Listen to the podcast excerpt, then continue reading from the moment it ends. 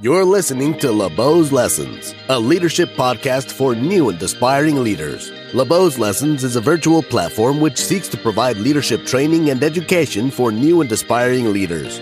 We do this by providing a consistent, free leadership podcast, weekly mentoring meetings with our staff, and online courses. Every Tuesday, we meet at 12 noon CST to promote self awareness by providing stories and leadership coaching on this show to raise the emotional intelligence of our listeners. You can support us by following, liking, subscribing, and sharing. And now, on to the show.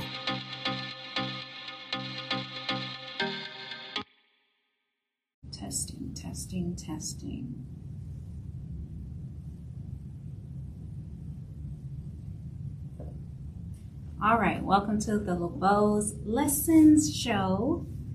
Today I'm going to continue my series on self image and the problem of self image. So, last week, if you were watching, we talked about types of people who have a bad self image without knowing so, and all of the dangers as as to living in that denial of having a bad self-image and what it does to you the people around you how it hurts your opportunities and all of those different things. And so today i'm going to continue along that thread. Uh, and i think this may be a three-parter because every time i think about it i want to add more and more and more. And um, this is also a book that I'm going to be releasing for you guys. So I'm going to have all of this transcribed in order to, to be a book because I think what is being said is so strong and I I wish that someone would have helped me to figure out my self uh, image issues a long time ago. So we are going to, I'm not going to say how many points I'm going to go over. Let's just say I'll, I'll go as long as I can go, probably about 45 minutes into it, and then uh, we'll come back on part three. I'm not making any promises, but I hope that you chime in and that you are watching. Uh, have a TikTok live audience right now. Hey guys, and I definitely want to hear from you. If you agree, disagree, if you have anything to add to the conversation, definitely make sure that you comment. And uh, if you're watching me for the first time, uh, I'm LaBeaud. I used to be a therapist, now businesswoman. You can find this episode and many others similar to this, um, and in the topics of leadership, personal development, business, etc., on LaBeaud's lessons on Spotify and Anchor and Apple Podcast. All right, so today we're continuing, and um, if I can get one, I have my kids here today. You can't see them; they're in the background if I can have one of my kids go to my Facebook page and see, uh, just be checking back and forth and let me know if there's any questions or comments that come through on that side because sometimes I go live on Facebook and because I'm recording, I can't go and check. Uh, I can't see your you guys' comments and stuff until afterwards. So if you're watching from Facebook, hi. All right. So we're talking about the illusion of self-image. All right. Why is it a, is it an illusion? Because sometimes we have the tendency to put on a fake sense of self, and sometimes that's detrimental to us, and then sometimes we inflate our sense of self, and that's also an issue too. Okay, but today let's further this conversation and go a little bit deeper. All right. To go to number one, I, I want to start off talking about a time in my life that I felt a big sense of inferiority. I was just telling my kids on the way here, my first attempt to go into college was when I was in high school. I was in the top uh, top uh, maybe 2% or something like that. And they put me in a special program, and it was for dual credit, something that was unheard of in, in New Orleans in the lower ninth ward because they didn't talk to us about college. And I know that might sound you know, a little weird to people from other places. But if you're from New Orleans, you know what I'm talking about. They don't have very high expectations, or they didn't back in those days for us. Um, and so, anyway, I was supposed to go during uh, my 12th year, but I gotten pregnant with my oldest son and I couldn't go. Ended up getting married, 17 years old, and moving to Tampa. Um, because I wasn't able to walk across the stage, even though I was like one of the smartest kids at my school, I had a big inferiority complex when it came to education. And um, I, anytime I was in a room full of other adults that, you know, they had degrees and well traveled and, and all of these things, I felt like I was the dumbest, um, least valuable person in the world or in that room. And that room was my world, and I felt very small. My husband, my then husband, he was in the Navy, and um, he he had his diploma and he was pursuing his career, but I had just had a baby, and in those times, I'm just going to say that a lot of moms, it doesn't even matter if you've accomplished a lot, that is a very vulnerable time. Your self esteem and your self uh, image will take a massive hit anytime you pop out of a baby, pop a baby out. And um, it has many reasons for that. But I felt inferior. And for any of you who have that part of them that feels inferior, regardless of all the things that you've accomplished, yes, you too, you still have an issue with your image. Because if if you what does it matter if you have degrees and, and a nice house and a nice career if if you look at yourself based on the things that you don't have together, you're always going to have an issue with your self image. So you can be a person that has all of those things going for you, but let's say that you're overweight and you don't know how to lose weight and keep it off. That's where your inferiority is. Let's say that you are very fit. You you maybe you're a model. I meet many models. I, I'm a model, used to be a bikini model. Um, but if you haven't made those other accomplishments or you haven't gone as far as you want to in your career, you'll have inferiority. Models deal with a lot of inferiority, especially in compared to others, in comparison. Wherever it is that you feel inferiority, that's kind of the cavity of your self image. Okay, everything else can be shiny and looks good on the outside, but you have that one sensitive area. And that is the area that you need to deal with. And how do you identify your your weak area and the place you feel inferior? Look at the place that you hate on people the most. You're exposing yourself in that regard. You're exposing yourself. You know, as I talk about inferiority complexes and and self-image and people having a lack of confidence in the things that people need to areas that people need to grow. I never cease in having people make obscene comments. And they, and they do this all over tiktok. And they make these comments because even when i'm when you're trying to lift people up their inferiority comes out. It has nothing to do with you and when you speak out of your mouth those negative things and you try to attack people or put people down, all you're doing is exposing where you are weak and where you feel insecure. I saw um, on Instagram there was this this girl in her, her group, and they were showing their their glow up and how they they all looked better now. They all had a lot going for themselves. They, you know, rather than they were like comparing themselves to the way they used to be and how they've changed. And somebody was in the comments talking about, oh, you haven't grown up just because you've taken on European standards of beauty. Just because you have on a wig and makeup, it doesn't mean you've grown up, glowed up. And I went on to comment about how, no, they're showing that they're doing financially better, mentally, they're doing better, they're more self assured. But you chose to focus on your weakness. Oh no, blah, blah, blah, blah, blah, blah, blah, blah. No, because even though this person on, on the outside looks successful, their inferiority is in their looks. They don't feel pretty enough. So what do they they do? They attack women who attempt to make efforts at looking good in their own way.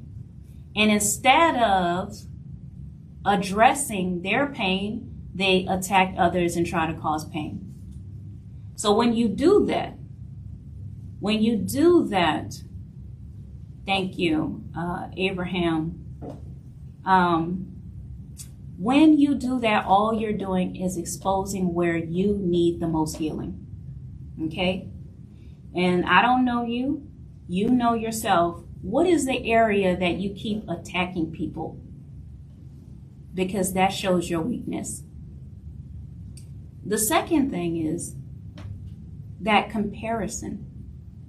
I was talking to um, someone recently, it was, it's a young man, and he was just talking about how when he tries to do things in life that he really loves to do, it seems like there's some kind of holdup. He has a young family to take care of, so he's kind of like in limbo. Like, what should I do? Should I pursue this? This is my dream, but I have kids to feed. Should I just give up on my dream? Or should I, you know, uh, continue to try to do this and make it big? And so I, I told him a lot of different things, but it made me remember a time when I felt the exact same way. There was a time in my early 20s, I was hanging around a lot of successful people. A lot of successful people. And these people were millionaires. These people, they were two and three times my age. And hanging around them, you know, when you hang around people who ride around in limousines and, and ride jets every other day, if you comparing yourself to them, um, you definitely will have an inferiority complex. When I was in that circle, there was a pastor that I knew, well, I had just barely knew, and he had did a, a really great, a really, really great message. When we were on the sidelines talking, I, I exposed to him that I felt the same way as this young man was telling me. And I was telling him about how I had little kids at home, but I feel like I'm called to more and that I have more of a purpose and and um, I just felt like I was not in my purpose because all I was doing was just raising my kids. And he told me, You are taking care of your kids, right? And I said, Yes. He said, How could you not be in your purpose? How can you not be doing your purpose? That was your first assignment as a mom was to be a mom first, right? He wasn't telling me that I didn't have any other purpose outside of being a mother. He was saying I was doing my assignment at that time. So why was I feeling like I wasn't doing what I was supposed to do. That, what I was doing, is what I was supposed to be doing, right? Now, I'm a mom now. I still take care of my kids, but I do other things. But my first responsibility is to what? To take care of my children. So as long as you are doing what you're obligated to do as a parent, you are in your assignment. You're assigned right now to your child. That is your assignment. And it doesn't mean that's it. We have many different assignments. And as those children grow, and this is what I told that young man, time is going to go so fast. And there will be a season where you can give your dream more attention. I said, right now, all you have to do is master time management. Time management. Okay? Time management this is the, the real issue. He wasn't in a crisis. The real issue was he didn't know how to make time to uh, go to his job and then do his other thing. And so um, that's when I told him, that's when I told him this.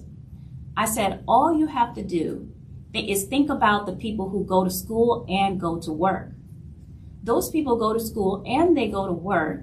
So that means they're they're work they're paying them their bills, but at the same time they're working towards their future. That's all you need to do. So figure out how to manage it.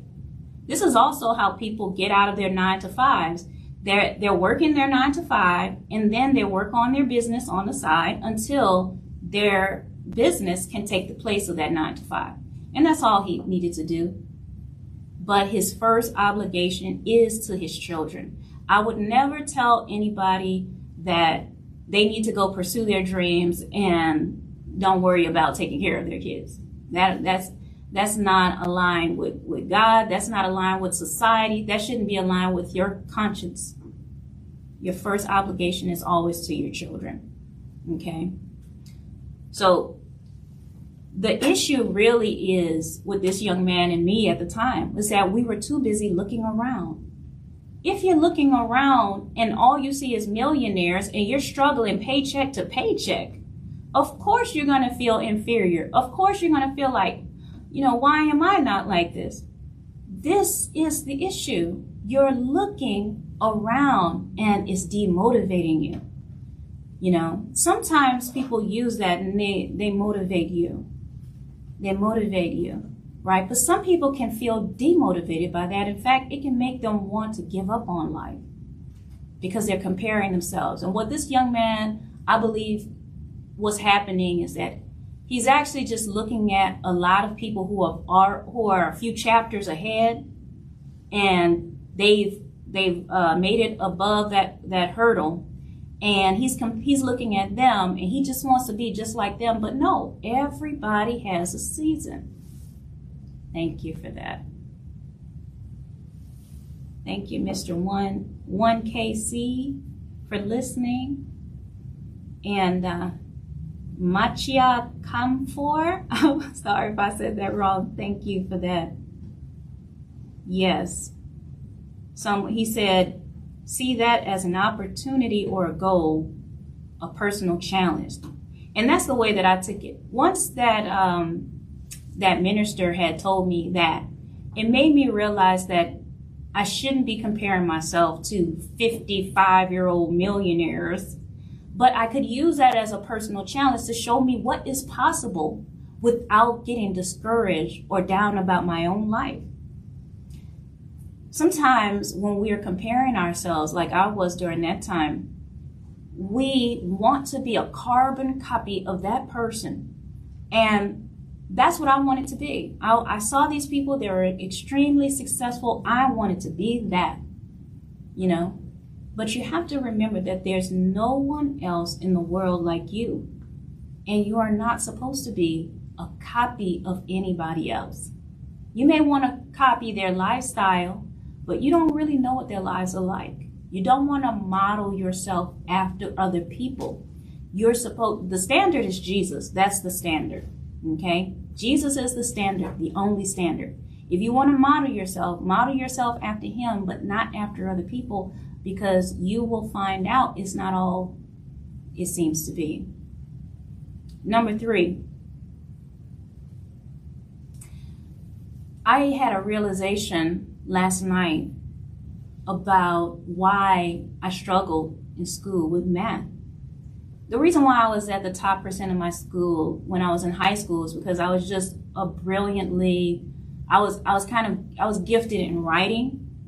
And so that kind of boosted me to the top. And i was i was good at other subjects too but that's pretty much why um, but i still had a really bad issue with math okay um, and that's because and the reason why i had an inferiority complex there is because that there was a standard there there was a norm a norm okay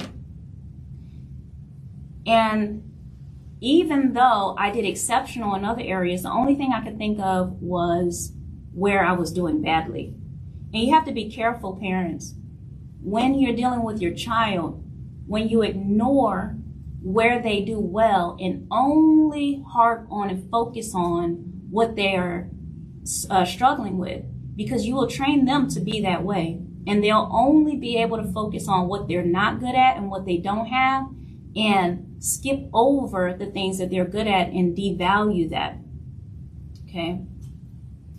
This is what you have to do. Remember that even if there is a norm or a standard in some type of line of work or in some type of industry, don't compare yourself to that.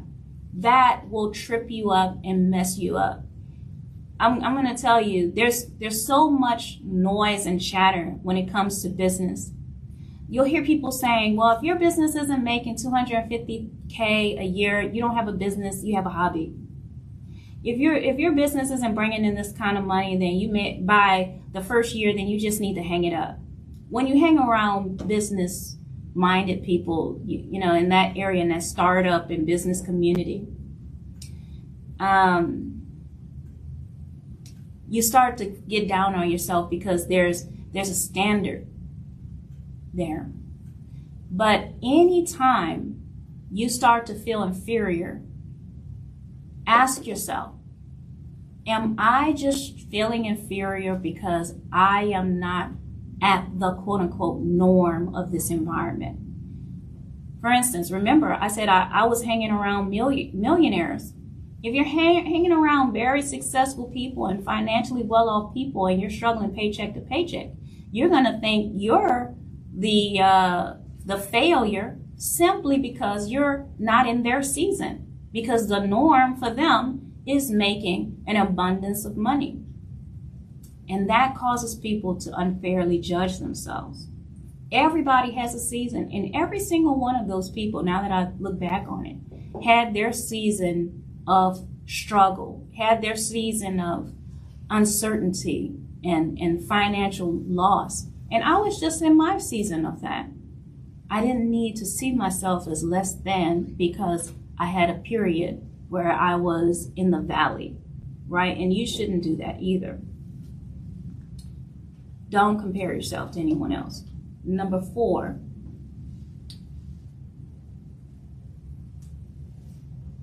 Um, you know, one thing that I see a lot, especially in the black community, thank you, Faith Walk. Happy International Women's Day. Thank you so much. And if you're a woman, thank you, and same to you. Um, what I see in the black community is a lot of people who want to get ahead so that they can shine in front of people, especially people who didn't believe in them. And I understand that because I used to use that as a motivator in the past. Um, the problem with, with that is that if that's the reason, hello, Chicago, if that's the reason why you are doing it, that is not enough. That's not a strong enough why. You may not even make it. And if you do, when you get there, it will not feel the way you thought it would because that's an empty goal. It's a shallow goal. And shallow goals don't last and they don't feel good. Once you finally get in front of those people and you're able to floss and, and shine for the gram and all of that, and some other words that I don't want to use, and you're doing it, and that's what you was doing it for, it will not feel good. Okay. And when I think about these rappers and things like that's what they're doing. They're they're trying to make a lot of people think that the epitome of success is just to shine on all of those people um, that you grew up with and all that. Why, if I'm a millionaire or successful, why would I want to use that to put down poor people or to make them feel inferior to me? Why would I want to do that? Why would I, what pleasure do you get in front of uh, to shine in front of people who have less than you. Okay, and I'm from New Orleans. I'm from the same place as the Big Tymers. Okay, um, you know the hot boys and and all that bling bling and all of that. When we were growing up, and we used to see them all the time around the way, and uh, you know, a lot of those rappers, when they go home, what happens? They get robbed, they get killed, right? Don't do that. Yes, it's it's very much in, uh, insecurity, Jimmy. Um, very much insecurity. The goal should never be wanting other people to feel inferior to you. That is not the goal. That's not even a goal. When I ask people what are their goals and they say, I want to make this amount of money or I want to make, I want to get a promotion, that's not a goal. Money is not a real goal. It's just a number. Right? Um, no, that's one person I'm not. But but yeah, that's that's not a goal. If you think about riches, they're like plastic surgery. When a person has a bad self-image, they feel ugly because they feel ugly on the inside. Even when they have the plastic surgery, they don't feel pretty they don't feel like much has changed. And even when they have it done, they want to change something else, right? Wealth is the same thing to a person who has a low self image. It's never enough. There will never be enough money that can heal the inner hurt. Okay?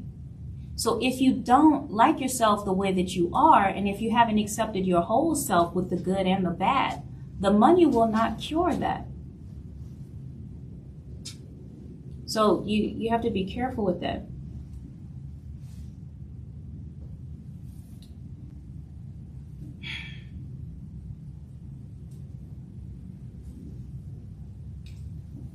When you think about a lot of these rappers who present a tough image, what do you think of that? Do you buy into it?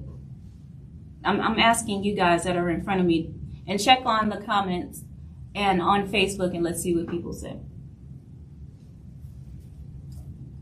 do you buy into it when people put forth a tough guy image on TV, in the media, and they have this persona? Yeah, some people are saying no.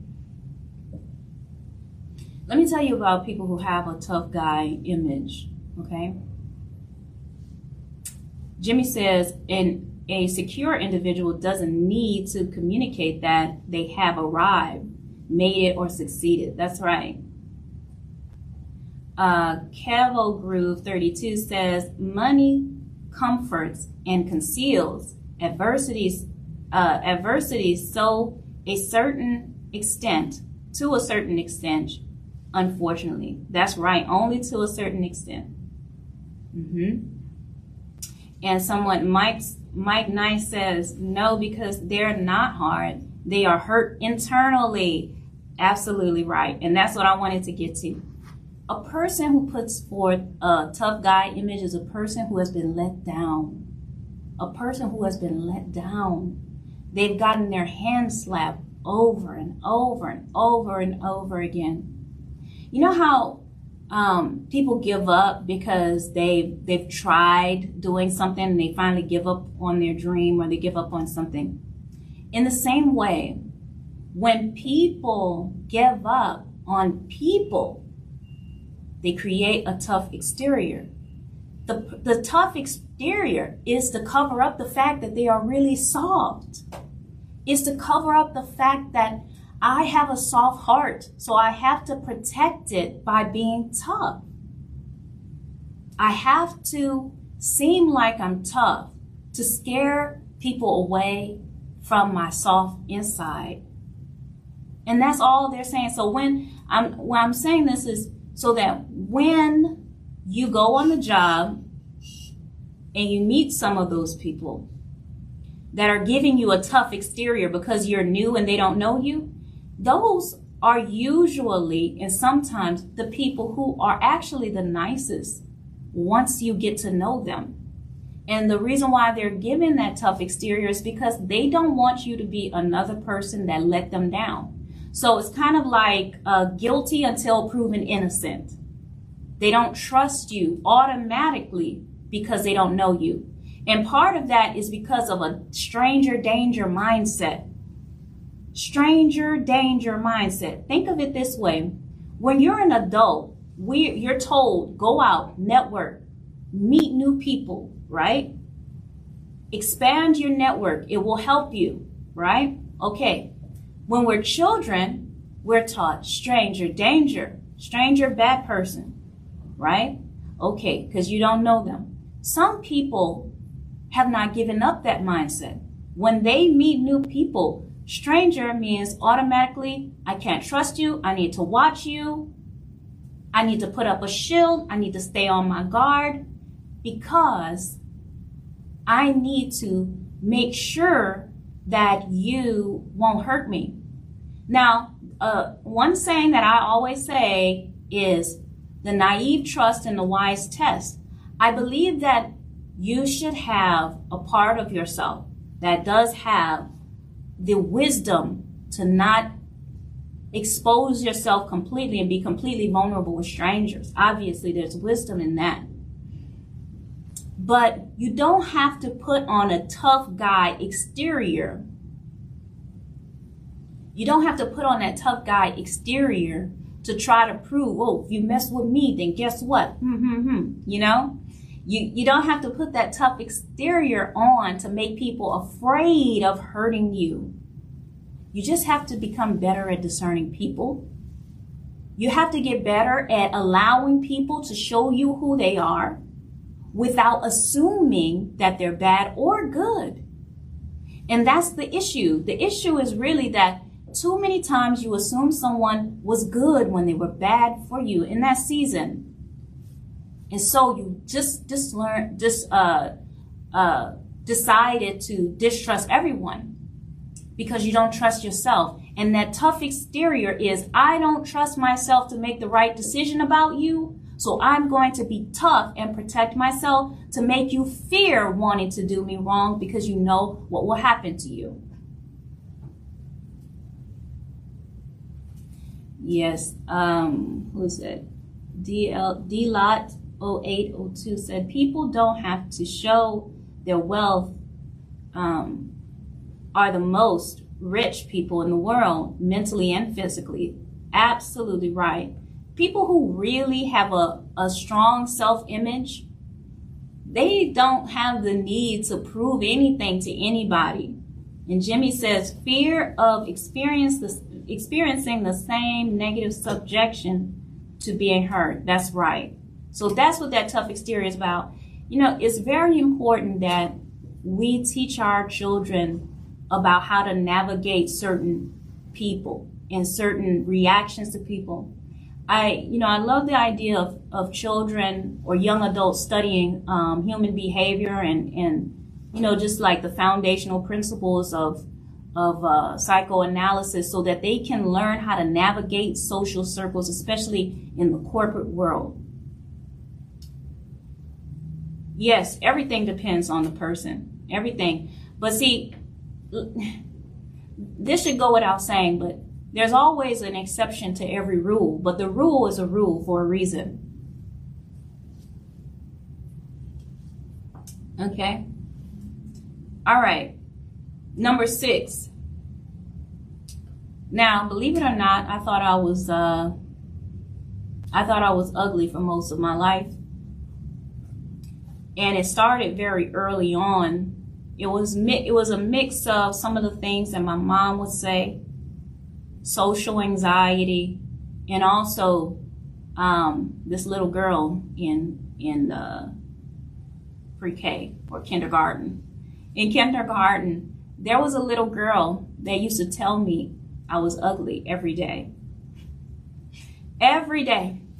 I would walk up to her and stand behind her in the line, and she'd say, You're ugly. And I say, I know. You're ugly. I know. You're ugly. I know. I don't know. And when I look back like I I hated this little girl for so many years. And she was like a little fake little friend of me thing because I remember on the day that we graduated, my grandmother wanted me to take a picture with her because she didn't know the backstory. And to this day, there is a picture of me and this little girl in our white graduation gowns, smiling like this together, look like we're the best friends. And she was the girl that put it in my head that I was ugly. That is something I agreed to. Do you get what I mean? It's about what you agree to. Thank you, Delon. Um, I agreed to what something that that was told to me, and I was I was great in so many things: dancing, singing, painting, writing, anything in the arts. I was good at. I could play instruments. I could do lots of different things, but I was always inferior with my looks because of this little girl. Now, I didn't have much of anything to, to feel inferior about. You know, I'm not going to, um, I was always told by everybody else that I was a pretty little girl, and everybody would always comment on how cute I was. I even won a beauty pageant when I was a kid. But because this little girl told me this every day, and I agreed to it, I believed it. Your self image is really not depicted on, is uh, dependent upon what you actually look like. It's dependent upon, upon how you feel. It's not what's real. It's not how you really look. It's about how you feel you look. So whenever I looked in the mirror, I didn't see how I really looked. All I saw was for some reason, I'm ugly and I don't know why. Is it my hair? Is it my nose? Is it my skin color? What is it? You know? And I'm, I'm saying this to you also, especially because do you know that in every era, and I'm only, you know, in my 30s, but some of you who are in your 30s, you already know every trend comes along and there's something new that the girls want, right? Because they feel ugly. In the 90s, the 80s and 90s, it was boob jobs. Now everybody wants butt jobs. You know, back in the 20s, there were women who were getting their breasts surgically removed because it was out of style to have breasts. Believe it or not, in the 20s, uh, the flapper time, a lot of women were skinny and they wore those dresses that were long. They were they were not form fitting. They were long and baggy because it was in style to have a boy shape and be flat chested. That's why they all look like that. If you notice, they wore those big clothes so that they could appear to be flat chested.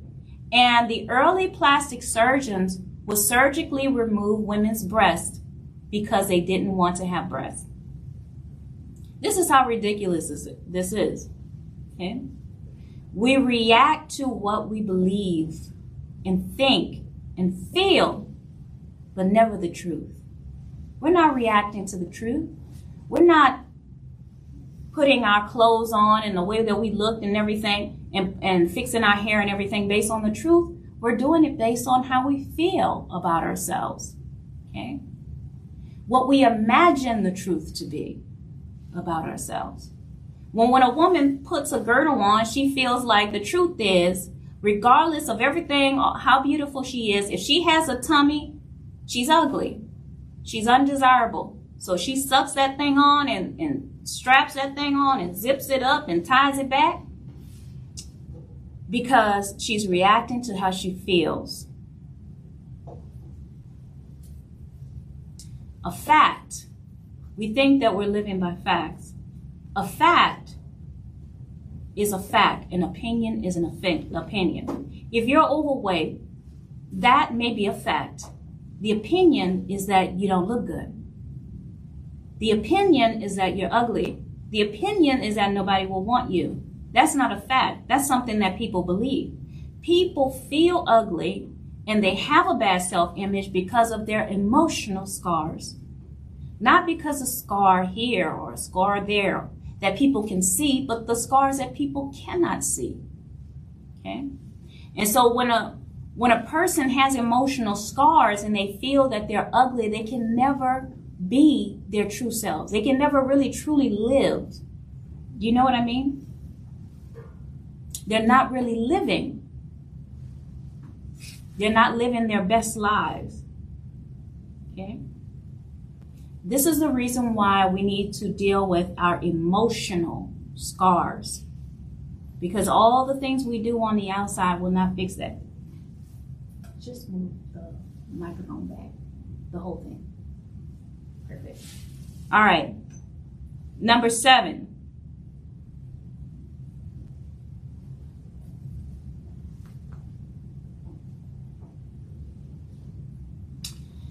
Now, I told you that I had an issue with math when I was growing up, and I had a realization. Um, now, I, it's true that I do have a little bit of ADHD, but when I was in school, I remember being very, very anxious. Now, during that time, of course, I didn't know what anxiety was. Um, but now that I look back on it, I realize I was distracted a lot in class because I was thinking about other things. I was worried. I was worried about what was going on at home, worried about the bully that would be in the next class after this one, worried about what this person said when I walked in the door, or how I, you know, what my shoes looked like that day, or my shirt or my hair looked like that day. I was just burdened down with anxiety. And that caused me to be distracted in class. Now, something happened in my life that, that really uh, messed me up mentally when I was about in the first grade. I think it was the first or second grade. This was a year that my mom had moved next door to someone that abused me. And every day she would leave me with this person. I had told my mom about it, but there was nothing that she did to fix it. Um, I think at the time my mom ignored it because she didn't have any babysitter. She had four or five kids at the time about five kids and she had no babysitter and this person was just watching her kids for free so she really didn't feel like she could she just told me just you know you know just be quiet right but this person was physically abusing me and emotionally abusing me so i would come to school with this on my mind and um, that year i also started to have a bully on the same street me and a good friend of mine, who was my only good friend, there was a bully on that street. And they were a few years older than us. And um, they lived on our street, went to our school, so they bullied us all through class. They bullied us on recess. They wouldn't let us walk home. They wouldn't let us come outside. So I had a bully at home, two bullies at two bullies at school, and then I met my third bully, and that was the teacher one uh, one day our substitute our main teacher was gone our, uh, we had a substitute teacher came in it was a, a, um, a black lady and that year i was so distracted with everything going on in my life i started to suffer in math and um, one page she gave us i was really struggling with and uh, I don't know how it was in your school, but back when I was growing up, you couldn't ask the teachers for questions because they would humiliate you if you ask questions. And um, just to give you, don't believe me, here's an example. And I went through this multiple times throughout school in math. I went up to the teacher and I was shaking because all of my little, you know, classmates was around her. They loved her. And I went up to her and I said, I really didn't get it, but I really tried. And I handled I handed her the paper. And she picked up the paper and she looked at it and a frown grew on her face. And she said, Are you retarded? And in that moment, the entire class just erupted in laughter at me and I just went back to my desk, and my good friend that was sitting next to me, he just put his hand like on my desk and looked at me. And he, he felt so bad. And I just put my head down and cried. That thought, being called retarded at that age, it mentally made me feel like no matter what I did, I would still be bad at math. So I accepted that diagnosis from an adult that everybody liked and said, when it comes to math, I'm retarded. And what that means is no matter what I do, no matter how good I am, I am just bad at math always. And I took that with me. So I didn't expect myself to do well. And from that point on, I struggled with math. Some of us have been hypnotized by a falsehood that someone planted in our heads a long time ago about ourselves. And until we reset that, okay, we will always live up to that belief. You will always live up to that belief. Thank you, Mr. 1KC, for hanging in there. I lived up to the belief of being bad or retarded at math. When I had my final year in school, I had to teach myself Algebra 2. And I passed with a B plus. I taught myself, no teachers. Okay? When that happened, I realized that I could learn anything. And I learned to be passionate about learning. And um, let's just say I went very, very far. And to this day, right now, I can walk into any of these schools in my area and go teach your kids something because I'm a government contractor. And as far as the school districts and many and all over this country are concerned, I can teach your kids. But that's my testimony because I was called retarded in the second grade or first grade, right? I passed my final year with a B plus, and at that moment, I decided to disagree with that statement. No, I'm not retarded. No, I don't have a problem with math. Okay? And I never had a problem with it after that.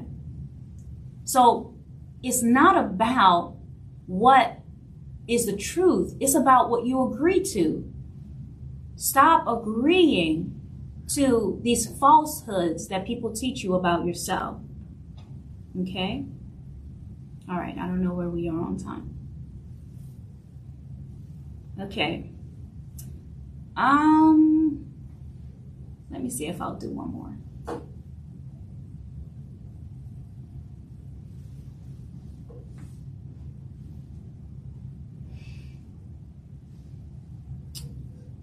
I'll say I'll do one more. I'm, I'm going to leave some for next time. Now, I I love telling stories of encouragement, especially when it comes to doing things that people think are impossible.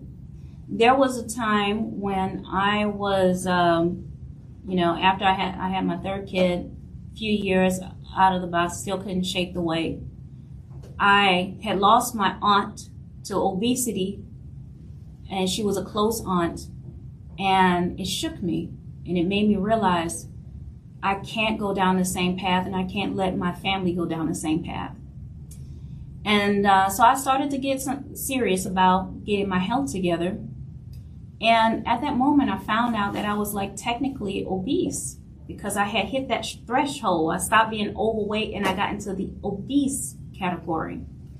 And that that kind of scared me. And at that point, I was going through some weird symptoms that I could not figure out. I would have headaches every day. I would crash, so to speak, and, and just fall out and go to sleep and not, not wake up for like hours and then without knowing why. And lots of different things. I felt like I might have diabetes. And a year or two later, I found out that that was the truth. And I had type 2 diabetes in my 20s, in my mid 20s or late 20s.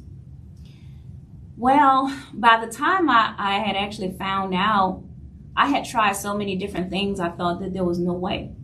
My doctor had told me I would be one of her success stories, and I laughed. I laughed. And I actually went on the diet that she gave me just to spite her and show her that it wouldn't work and that my body was special and that it didn't respond to anything. And what happened is I actually lost weight And it motivated me. And because I'm the type of person that likes to go from, you know, I like to glow up, I like to go, you know what I mean? Um, to the next level, what happened was I gave myself a new goal. I wanted to get down to the weight I was before I had my first son, my first child. And that was 135. And then when I got there, or when I saw I was getting there, I was like, well, I want to be a personal trainer, right? Because I thought, uh, first of all, I had been reading all these things over the years and, and, and doing all this. I thought, well, I may as well go go for it, right? Because I had been telling people for years, well, I don't have the money for a personal trainer and blah, blah, blah. If I was rich and I had the money for a personal trainer, I'd get a personal trainer and I would do better. I thought, what, isn't it great that, you know, if I could wouldn't it be great if I could become a personal trainer? Then I wouldn't need one. So I was at, in the persuasion at the time that if you have an undone area in your life that's really in need, like you really let yourself go in that area, and I'm not, I'm not talking about physical, uh, not just physical, but at that time it was my physical, but sometimes it's financially, spiritually, emotionally, and you're, you know you're a wreck in that area you need to dedicate the time to get your, your act together and let that be the focus of your life for a season. And that's what I did. And so I went and I became a personal trainer. I, I became a certified trainer and a certified sports nutritionist. And I gave myself, well, why, if I can do this, then I can be a bodybuilder because that's how I am. And I put a picture on the wall of a girl I wanted to look like. And I'm going to tell you, at the time, my husband laughed at me. I put it right by my door so I can see it every day when I go out. But see, when I disagreed to that math statement, that teacher calling me retarded, and I realized that I could learn math, the thing I said I was bad at my whole life, I could learn anything and I could do anything. So why not? Why can't I be a bodybuilder? And so I became a bodybuilder. I went from being obese to being a bodybuilder. And you've seen other people do it before. But not only that, I reversed my diabetes. I reversed my PCOS, for those of you who don't know, polycystic ovarian syndrome. I reversed all of that and added years to my life. Okay? Okay. Even if you're capable or, or incapable of doing something, your belief is what enables you or disables you to do it. Okay? So get rid of the list of the reasons why you can't do it and you can't beat it and you'll never be this or that. And ask yourself why you believe that you can't.